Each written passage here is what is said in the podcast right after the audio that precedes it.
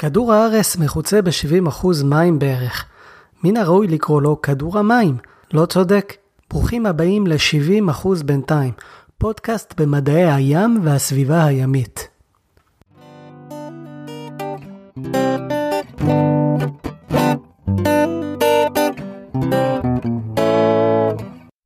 אוצרות במעמקים מטרים בודדים מתחת לפני הים, אצות ועשבי ים שונים הופכים את אנרגיית השמש למזון, ובתורם שלל מיני דגים ובעלי חיים אחרים ניזונים בחגיגת שרשרת המזון הגדולה. אלפי מטרים מתחת לפני הים לעומת זאת, הדברים נראים אחרת.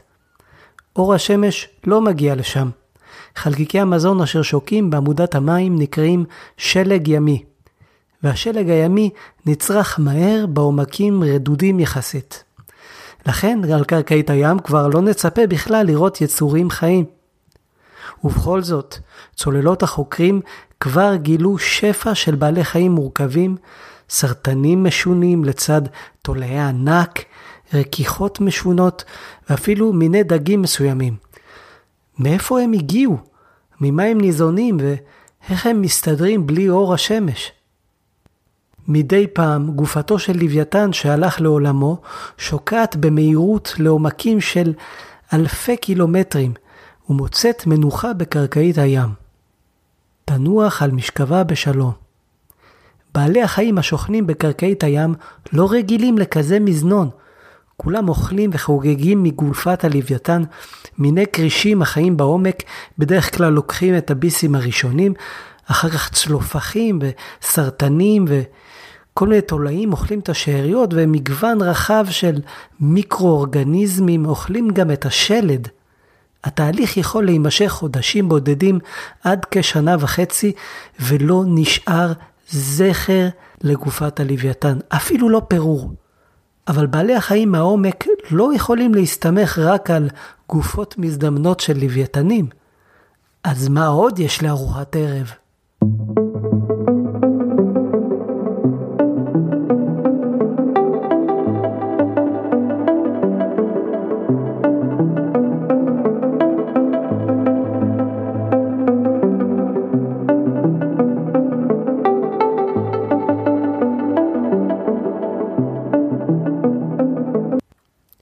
באזורים מסוימים בקרקעית הים קיימים מחצבים עשירים במינרלים לצד תרכובות ברזל וגופרית.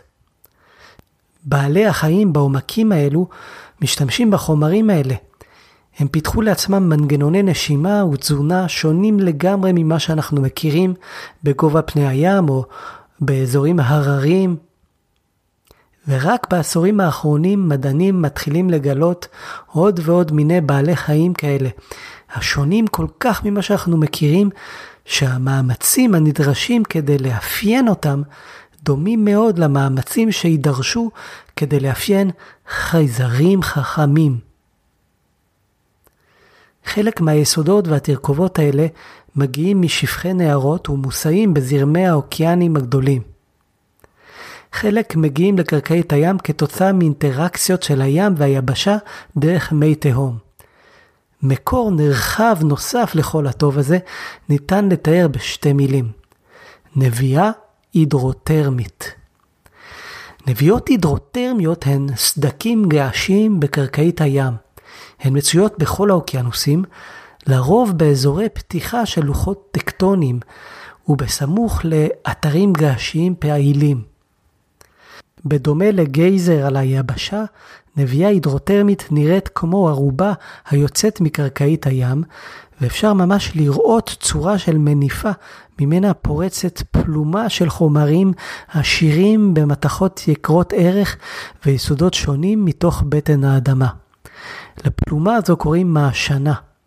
קיימים מעשנות שחורות ומעשנות לבנות בהתאם לצבע הפלומה.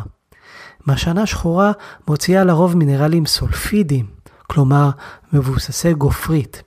מהשנה לבנה מוציאה בדרך כלל מינרלים בגוון בהיר יותר המכילים סידם, בריום וצורן. מדענים כבר חזו את קיומם של נביאות הידרוטרמיות לפני מאות שנים. אבל רק בשנת 1977 האדם צפה בהן לראשונה. צוות של גיאולוגים וגאוכימאים על סיפון ספינת מחקר בשם כנור הגיעו למרחק של יותר מ-200 מייל צפון מזרחית לאיי גלפגוס באוקיינוס השקט. באזור הזה שני מדענים ירדו לעומק של יותר מ-2,000 מטרים באמצעות צוללת בשם אלווין. כשהצוללת הגיעה לקרקעית הים, אחד המדענים אמר לשני, נכון שקרקעית הים אמורה להיות מדברית? נכון, ענה לו. אז למה יש פה כל כך הרבה בעלי חיים? המדען הצביע על הנוף שהתגלה לנגד עיניו. מעשנות שחורות נפלטו מתוך נביאות הידרוטרמיות. עשרות סרטנים, סילוניות משונות וצלופחים הסתובבו בסביבתן.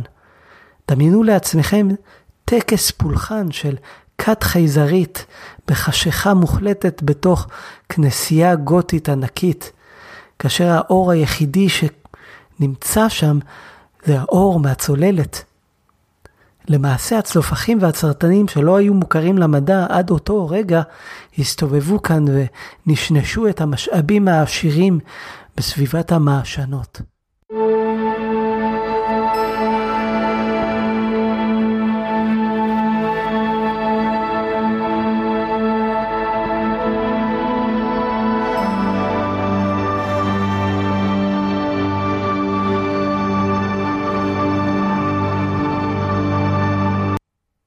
בנוסף לנדנביות הידרוטרמיות, מקור נוסף לתרכובות ומטרות יקרות ערך הן שדות של מאות מטרים המכוסים בסלעים ייחודיים הנקראים נודולות מנגן. נודולת מנגן היא בעצם סלע משונה בגודל של ביצה או תפוח אדמה, לרוב בצבע שחור, ויש לה תכולה גבוהה מאוד של מתכות יקרות ערך. בקרקעית הים קיימים שדות טבעיים נרחבים מהסלעים הייחודים האלה. כל נודולה נוצרת כאשר מתגבשים מתכות סביב מצבור של עצמות בעלי חיים. נודולת מנגן מורכבת מנחושת, מנגן, ניקל וקובלט, מתכות הכרחיות עבור כל המכשירים שאתם יכולים לחשוב עליהם. העתיד של האנושות תלוי באספקה שוטפת של המתכות האלה. אחד האתגרים הגדולים ביותר לעתיד האנושות עשוי להימצא בקרקעית הים.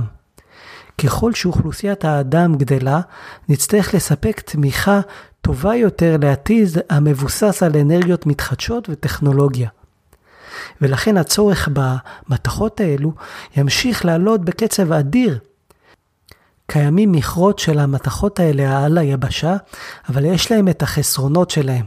ראשית, טביעת האצבע הסביבתית שלהם משמעותית, והיא רק עולה עם ההתחממות הגלובלית.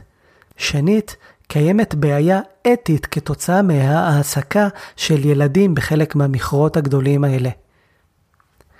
יכול להיות שהישועה תבוא מניצול השדות הטבעיים של נודולות מנגן בקרקעית הים?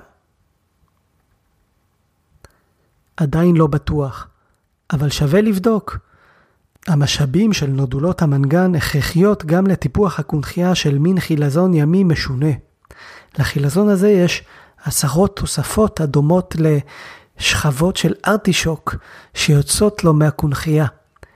הקונכייה שלו עשויה מתרכובות ברזל. זהו בעל החיים היחיד המוכר למדע שמשתמש בברזל כדי לבנות את הקונכייה שלו. ממש iron קונכייה. מין החילזון הימי הזה קיבל את הכינוי scaly-foot, או רגל עם קשקשים באנגלית. גילו אותו חוקרים רק בשנת 2001 על קרקעית הים בסמוך לנביעות הידרוטרמיות באוקיינוס ההודי בעומקים של אלפי מטרים. ומאז קיימות עדויות רבות לכך שהחילזון הזה קיים בסכנת הכחדה כתוצאה מניצול המתכות על ידי תעשיית הקידוח הימי. אמנם הסקייליפוט אינו מוגן באופן רשמי, אבל בשנת 2019 הוא נכנס לרשימת המינים בסכנת הכחדה של ה-IUCN. קיימת אמרה נפוצה בין המדענים החוקרים את קרקעית הים. אנו יודעים יותר על המתרחש מעל פני הירח מאשר מעל קרקעית הים. אנו יודעים מעט מאוד על העולם המסתורי של המעמקים.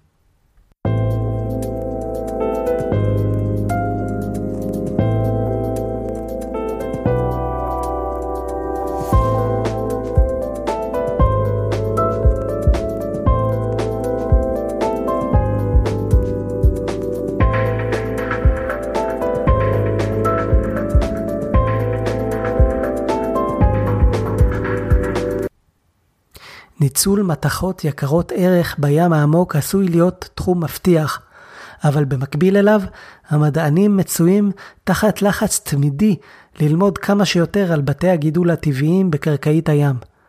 לא נוכל לנצל את קרקעית הים לטווח הארוך בצורה קיימת, אם לא נכיר את הסביבות האלה לעומק, תרתי משמע. ממש קיים הסיכון של הרס בתי גידול ללא יכולת התאוששות, בדומה לטעויות שנעשו כבר בעבר בים וביבשה.